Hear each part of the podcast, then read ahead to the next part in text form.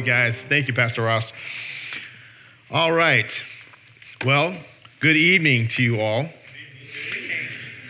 First, I want to actually thank the Lord, one, for what He has done personally in my life, uh, bringing me from darkness and into His light, uh, saving, bringing me about my salvation, and uh, reconciling not only myself to Him, but also restoring my marriage and my family. So I'd like to thank Pastor Ross for considering me and giving me this opportunity to share God's word with you all tonight.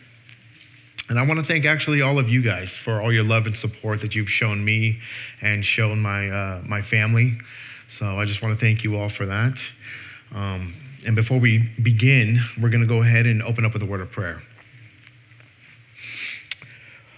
Father God, we come to you now, Lord, and we just want to lift up our souls to you, Lord, and we just ask, Lord, that you would speak to us, speak to our hearts, Lord. Fill us up with your spirit, Lord, your spirit and understanding, Lord, your good spirit, Lord. Uh, we thank you again for this fellowship, Lord, and for this church, Lord, and uh, the foundation of faith that you keep building upon every day of our lives, Lord. We thank you most of all for the greatest gift of all, for your Son who came down to die for us, Lord. And as we uh, read your word tonight, may we leave encouraged, Lord, and uh, may we continue to lift up your name and, and, praise your name and give you all the glory. In Jesus' name we pray. Amen. Amen. So tonight we're going to be looking at Psalm 143. Psalms 143. And I'm going to go ahead and read the entire passage, verses 1 through 12, but then we're going to break it up. So, starting with verse 1 Lord, hear my prayer. Listen to my cry for mercy. In your faithfulness and righteousness, come to my relief. Do not bring your servant into judgment, for no one living is righteous before you. The enemy pursues me, he crushes me to the ground. He makes me dwell in dark places like those long dead. So my spirit grows faint within me. My heart within me is dismayed. I remember the days of long ago. I meditate on all your works and consider what your hands have done. I spread out my hands to you. I thirst for you like a parched land. Answer me quickly, Lord. My spirit fails. Do not hide your face from me, or I will be like those who go down to the pit. Let the morning bring me your word of unfailing love, for I have put my trust in you. Show me the way I should go, for to you I entrust my life. Rescue me from my enemies, Lord, for I hide myself in you. Teach me to do your will, for you are my God. May your good spirit lead me on level ground. For your name's sake, Lord, preserve my life. In your righteousness, bring me out of trouble. In your unfailing love, silence my enemies, destroy all my foes, for I am your servant. So, the psalm here that we're looking at tonight, David is crying out for the Lord to be rescued. When I read Psalm 143, it reminds me of uh, uh, a memory that I have that sticks out uh, when I was a child. Okay, when I was about five years old, um, I'm not sure if you guys are familiar with Discovery Kingdom. Um, it used to be called Marine World back in the day, where there was actually a lot more animals than there were rides. I was about five years old, and I was so anxious and excited to, to, to be there, you know, to go and look at the animals. As soon as we get through the gate, it was on a busy weekend, right? And my family and I, we, we go through the gates, and the first thing I remember was looking to my right and seeing the big dolphin tank. So here I am, this five year old little kid walking through with my family amongst a, a big crowd of people. As I stared off at the dolphin tank, um, my, my family kept walking forward. Um, I soon I, I, found myself actually lost. I, I, quickly turned back where my family was, and they were gone. So I, I quickly panicked.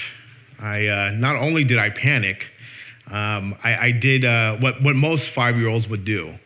I actually just started crying. I, had a, a death curdling cry so bad that I was hoping that the louder I got, the, the, someone, whoever, my family member that brought me there would hear me amongst the sea of people. But not only that, actually, it, it, was even funnier than that because I don't know if you guys seen uh, when kids cry so bad because they're so distraught in their heart that they actually want to run away, but they don't know where to go, so they run in place. That was pretty much me at, at Marine World, just running in place, screaming, hoping for someone to find me. Eventually, a, a staff member actually came out and uh, found me there. Uh, took me to the the, the counter where I guess Lost and Found was at, but they had this little this, this little open window and they stuck me on a bar stool. So my face is sitting there to the public with just tears running down my face. So it was one of those moments where I was I was really ups, I was I was sad. I was I was upset, not thinking I was ever going to see my parents again. Um, but I remember one thing. There was a guy who actually showed up there, um, and he saw me sad and upset, you know, and he, he knew that I was lost. So he was trying to make small talk. But me, you know, five year old kid, you're shy. You're already, you know, you're not my parent. I'm not going to respond to you. Um, but he, what he did was he actually gave me my quarter. What stood out to me was he, he took a quarter, he stuck it on the counter and slid it to me you know, as a as a five year old kid, of course, that's like you can buy like three Jolly Ranchers. so I I was so glad to actually get that. Uh, my hope there was a little small glint of hope. But then once my mom actually came, she once I saw her face come to the counter, see me, and just telling me, you know, where have you been? You know, I got to go in her arms, and you know, was I was restored to my family. So as we read uh, Psalm 143 tonight. Um, I know that it's the, the circumstances, the whole situation is different okay? Me, I was just a lost kid at a theme park.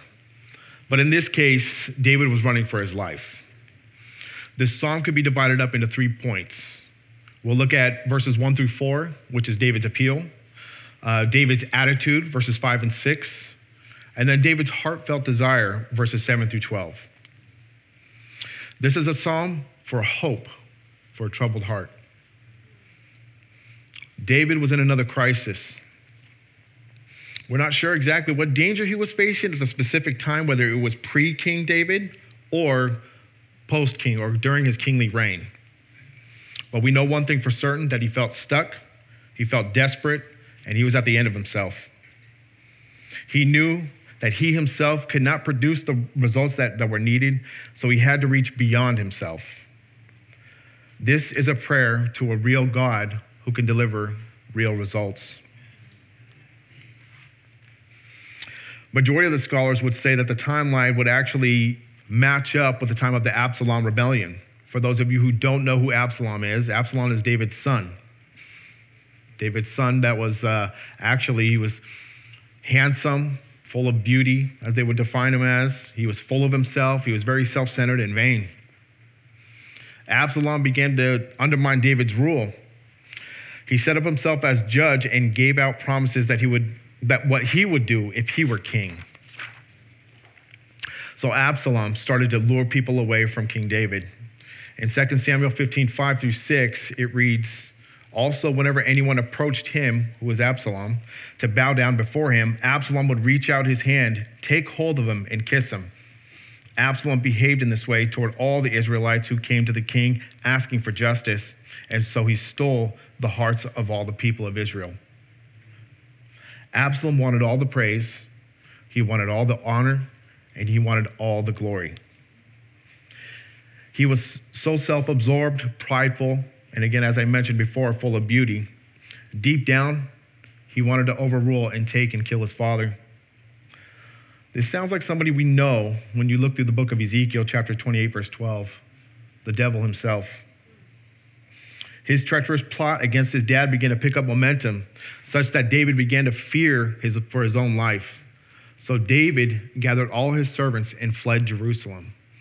And the idea of fleeing here is not just, okay, I got bad news. I'm just going to go simply pack up what I want and just take my time moseying on out of here. No, this is uh, more of take whatever you can and run. Okay? I think most of us here have experienced the 2017 fires, what was going through your mind during that time when you guys first got the news? Get what you can and leave. You weren't taking all all your clothes, you were taking all the necessities. You know, maybe some heirlooms, maybe some some keepsakes, and that was it. Here, he just takes whatever and leaves. At this point, there was nowhere else to go but to God.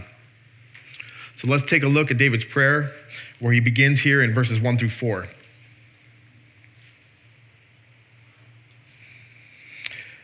And it says, Lord, hear my prayers.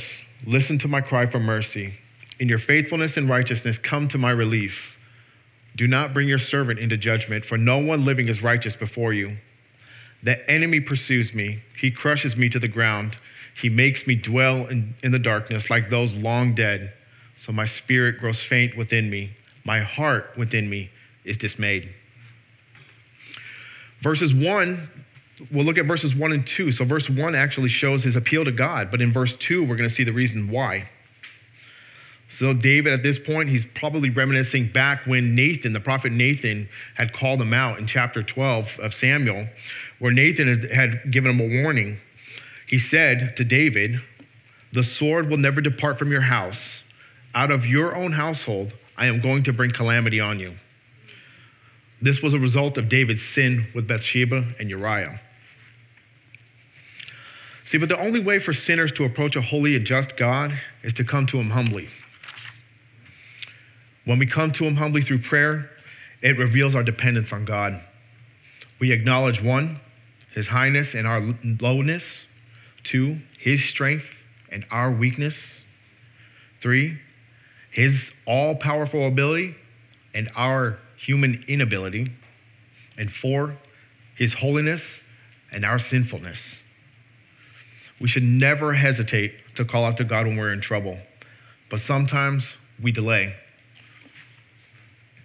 Sometimes we rely on ourselves too much, or we may have lack, in, lack of faith in God, or sometimes just our prideful hearts just get in the way. But here, David isn't appealing to his own righteousness, as we see in verse 2. David's actually appealing to his faithfulness and his righteousness. Why is he doing that? Why is he reaching out to, to God? Well, one, God, he's a faithful God. He is faithful to his promise. He's faithful to David. He is faithful to never leave us or forsake us. And Romans 8:28 Paul says, "And we know that in all things God works for the good of those who love him." David was definitely a guy after God's own heart. And God was going to do a work. He was going to work something out for David. Let's just say that. You know, when I was uh, along before I was saved, pre-Christian, Jarrell, um, there was a time where, you know, I, I, didn't know God, the God of the Bible. I, I never really understood um, who the real Jesus was and how holy God was. Um, there was a certain incident where, uh, you know, I go to an intersection, you know, and there's a guy crossing the crosswalk, but he's in a wheelchair, but he's, he's taking so long going through. He wasn't, I don't even think he was actually using his hands. He was using one leg trying to cross the, uh, um, crosswalk. So I made it a point. I pulled over, ran over there in the middle of traffic, stopped traffic.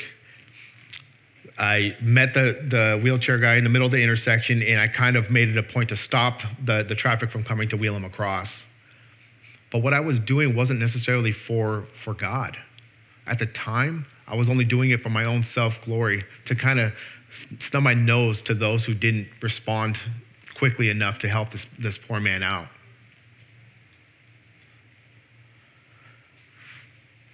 You see, I figured God was going to like me for what I did, so I thought. See, if I took all the long list, if we took any of our a long list of good deeds and put them side by side to perfection, we fail in comparison. Apart from Christ, my long list of good deeds are just a mere extension of my selfishness. See, David knows and acknowledges his standing before God. He knows that no one is righteous, including himself. He's basically saying, Lord, I know I messed up, but I really need your help right now. So when we look at verses 3 here, it says, The enemy pursues me. He crushes me to the ground. He makes me dwell in the dark, darkness like those long dead. So my spirit grows faint with me. My spirit within me is dismayed.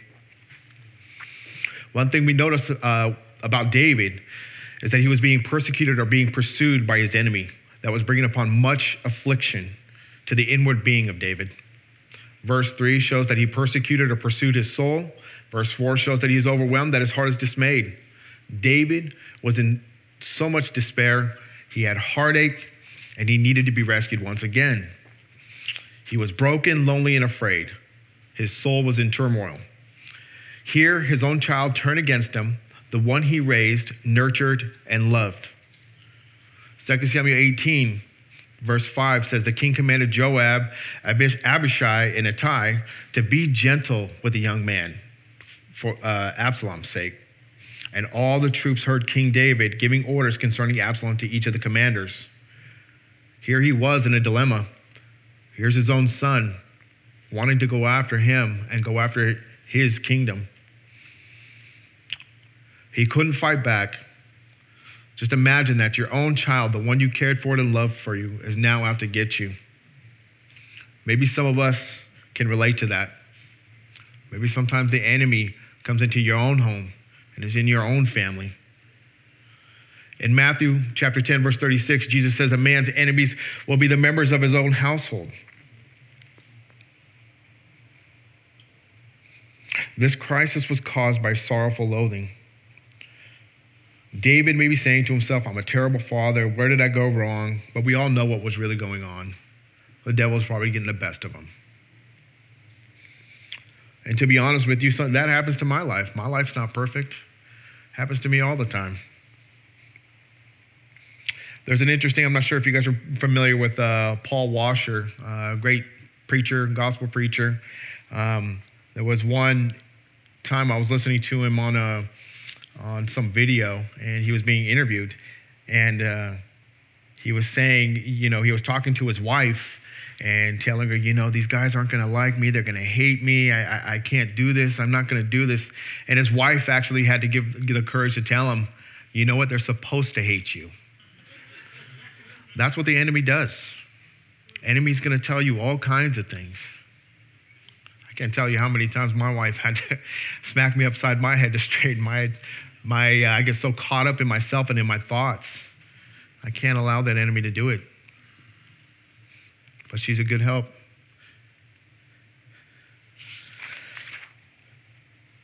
So when we look here in dwelling in darkness, we know that the ones that are in darkness are those who are dead, but the ones who are alive are the ones who walk in light.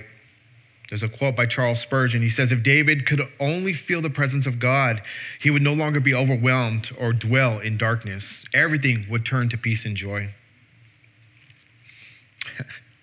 There's another uh, famous quote that I heard from someone. It says, uh, You don't need to dwell in the darkness when you have the light of the world. That was from uh, Dr. Ross Ryman. You see, but the darkness and light, the contrast, we know that that's a biblical metaphor, right? So, what I like to picture it as, as a candlelit room. Okay? You have a room that's dark that has a candle lit in the middle. The more further away you move from that light, the darker it gets. The darker it gets, the harder it is to see the light. We may know people who are going further in the dark. And the, the, the most interesting thing to me is the very thing they, they tend to neglect, people that move to the dark tend to neglect the very thing that can give them life. It's, a, it's just like there's a, just imagine a, sinking ship, right? Uh, ship's already going down, but then you have these lifeboats. But everybody's out in the water swimming away from the lifeboats. What happens? People start to go further and further away. Sometimes they, you know, stop reading their Bibles, they stop coming to church. They don't fellowship. They don't worship. They stop praying. Those are the dangers that the enemy can have on someone's mind and soul and heart. The inward attack from the enemy can only cause David to run towards God and not away from God. See, his soul was in a dark place, but he didn't stay there. He knew exactly where to go. This was an emotional tidal wave, again, coming at David all at once. See, our emotions are very powerful. They can either keep us in, in bondage to depression, turmoil, or discouragement.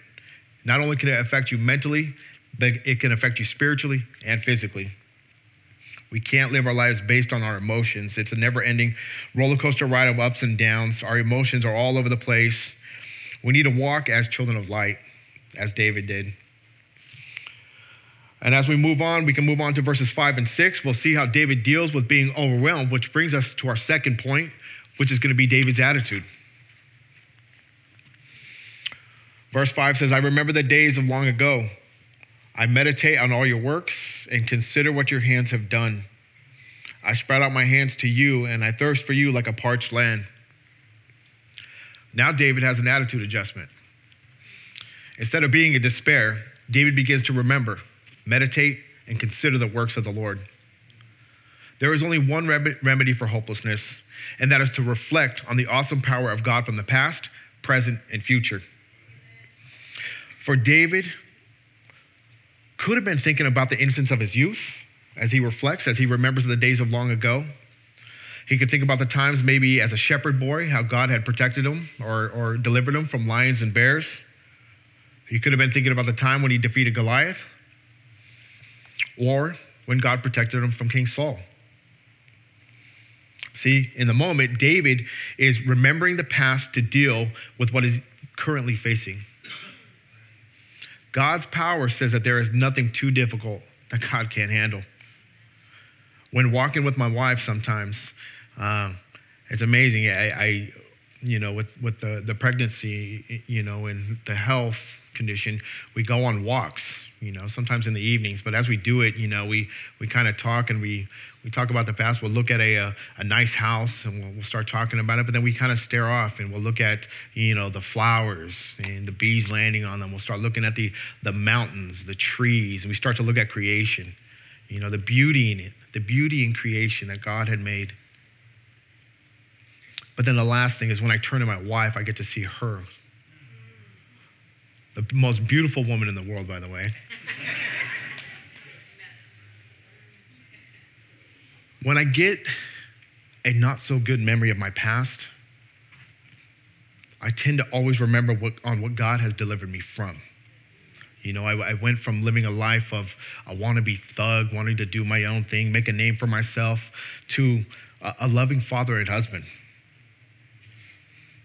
See, but the enemy can try to try and come at us, but it's it's so easy to be distracted by things that are going on in the world that we lose sight of how awesome our God really is. We forget what he has done and what he continues to do in our lives.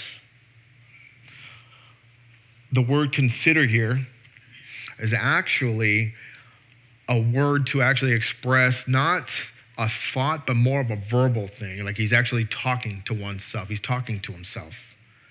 David literally was talking to himself about God he would figure you would figure someone talking to themselves would be considered uh, insane, but actually, the, someone who talks to themselves is actually probably a good sign that they are sane. David's probably saying over and over and over in his mind or out loud, saying, God's got this. He's got this. See, back in also, uh, when you look at Samuel, 1 Samuel, I believe it's chapter 7, the Lord delivered Israel from the Philistines with a loud thunder.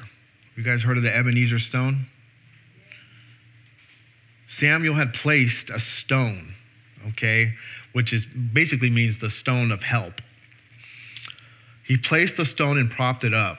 So every time uh, when they were delivered, so at the time, God had made a loud thunder, caused the Philistines to go in confusion. They ended up losing the battle.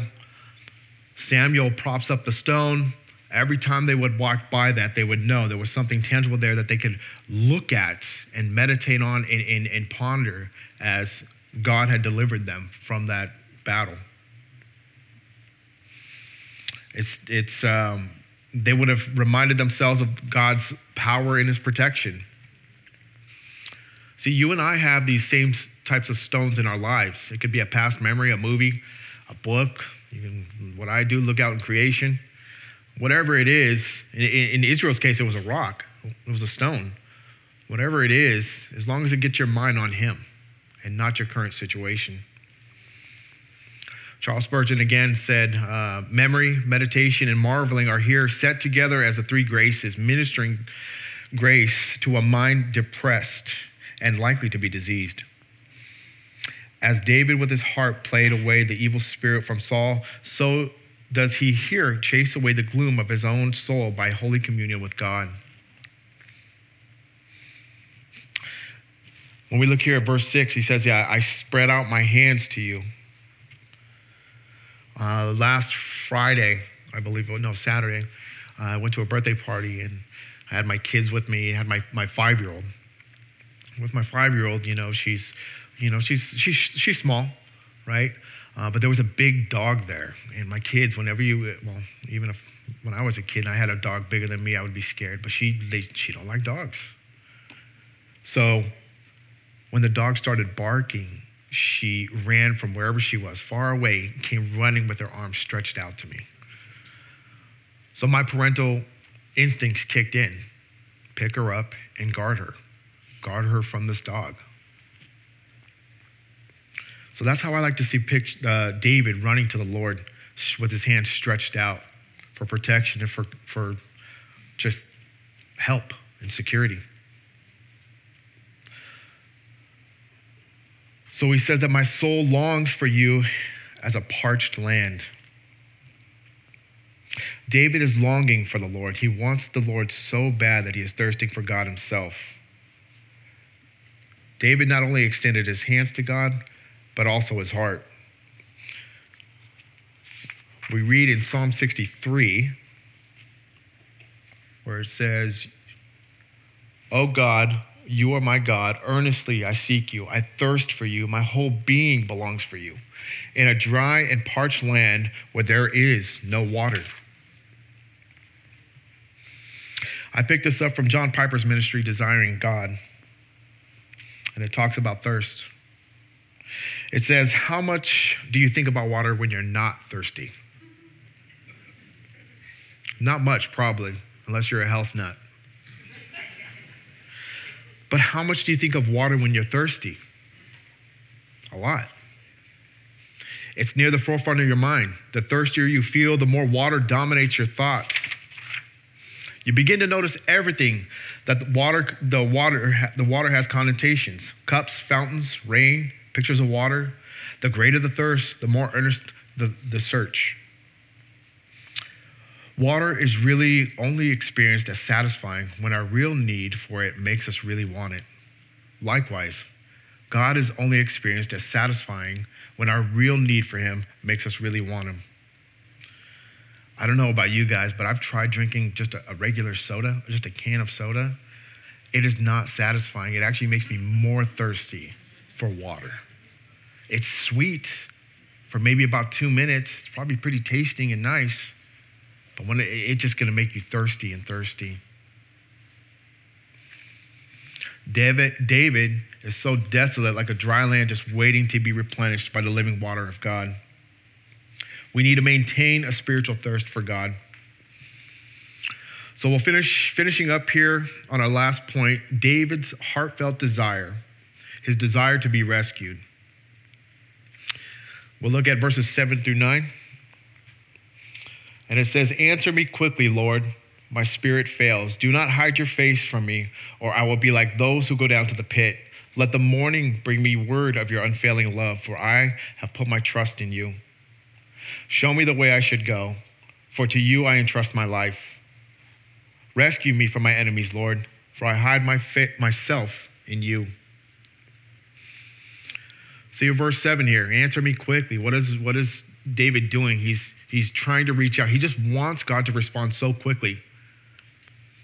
But God's time table is a lot different than ours. At times, he's going to respond quickly. Other times, it may, it may be a little bit longer. Either way, you're going to get a response, okay? God always delivers, He's never late. He mentions here, do not hide your face from me, or I will be like those who go down to the pit. There's a point here that David is doing. David is actually, David fears that God won't pay attention to him. So he's asking him not to hide his face. But what does fear do to us? Fear distorts the proper perspective of God. Sometimes we can become very, very irrational. I think we've seen that for the last two years. See, fear without faith deceives us, as we see with the disciples. In Mark chapter 4, verses 38 through 39, Jesus was in the stern. This is when they were in the middle of the sea, the boat, and this big storm was coming about. Jesus says, uh, Jesus was in the stern sleeping on a cushion. The disciples woke him and said to him, Teacher, don't you care if we drown? He got up, rebuked the wind, and said to the waves, Quiet, be still. Then the wind died down, and it was completely calm. Again, fear over faith. Verse 8 says, Let the morning bring me word of your unfailing love, for I have put my trust in you. Show me the way I should go, for to you I entrust my life. David starts to correct himself on his previous thought, knowing that God will turn his face, that he will not turn his face away. He is more optimistic, as we all should be. He trusts that the Lord will get him through all of this mess. He cries at night only to bring the hope of God's divine love in the morning. He's asking him, Show me the way I should go, for I entrust my life. For you, I entrust my life. Not knowing where to go, again, David wanted to know the next steps he should take in his life, but he wanted God to show him which way to go. And most of the times we see it. Um, you know, David here is not asking him to bail him out so that he could just go right back into the darkness again. No, no, no. He's he's he's he doesn't want to go back. Again, like the, the, the great Dr. Ross Ryman said, why go back to the darkness when you have the light of the world? David trusted in the Lord to give him direction and guidance. We can't, we can't just come to him only when we're in a crisis and then the rest of the week or the rest of the time we're on earth just to kind of push him aside. We don't want no part of him. Those are what we call crisis Christians. They don't want to come to him for, for praise or, or for just other things to, to learn from. They just only when they're in a crisis, they just need to be bailed out. When our hearts are low, we need to entrust our lives to Him. Verse 9 says, Rescue me from my enemies, Lord, for I hide myself in you. David, at this point, is now confident that God will rescue him. He's asking God to rescue him as a child to be saved by a father very similar to the story that I told you with my daughter. He's running towards God for protection from danger. To run to God for safety and security is not an act of cowardice, but it is an act of wisdom and courage. Moving on from this to verses 10 through 12. It says, Teach me to do your will, for you are my God. May your good spirit lead me on level ground.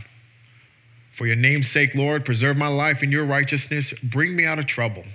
In your unfailing love, silence my enemies. Destroy all my foes, for I am your servant. His heart and his desire is to be taught by the will of God. No longer David seeks his own will. How easy is it to follow your own will? It's not easy to always do God's will. You have to be taught it. That's why he says, Teach me to do your will. You have to practice it. That's why, yeah, that's why he's asking. It is will, it is a willful act on our part to serve others, to consider others greater than ourselves, to show kindness, to show patience, grace, mercy, even when you really don't want to.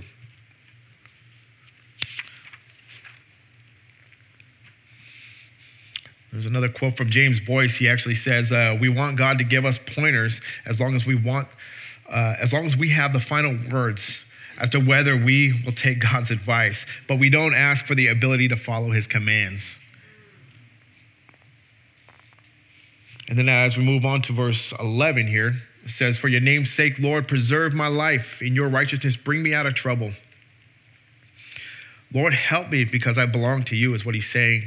You are my authority. You direct my every step. Bring me out of trouble. Verse 12 actually is uh, in your unfailing love, silence my enemies, destroy all my foes, for I am your servant. This last request from David is more, more of a messianic than it is for the New Testament believer. Destroy all my foes. So, from the New Testament perspective, okay, this is something we we we don't really like to to be praying about. You know, we don't want to pray death upon our enemies. We want to pray about their salvation. It says, um, we, well, we are not to imitate actually David's Old Testament view. Again, when we get when someone cuts us in a grocery line, you know, we're not to ask God to wipe them away off the face of the earth.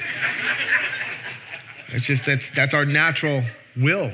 You know, we hate it when people do that to us. We feel personally wronged, you know?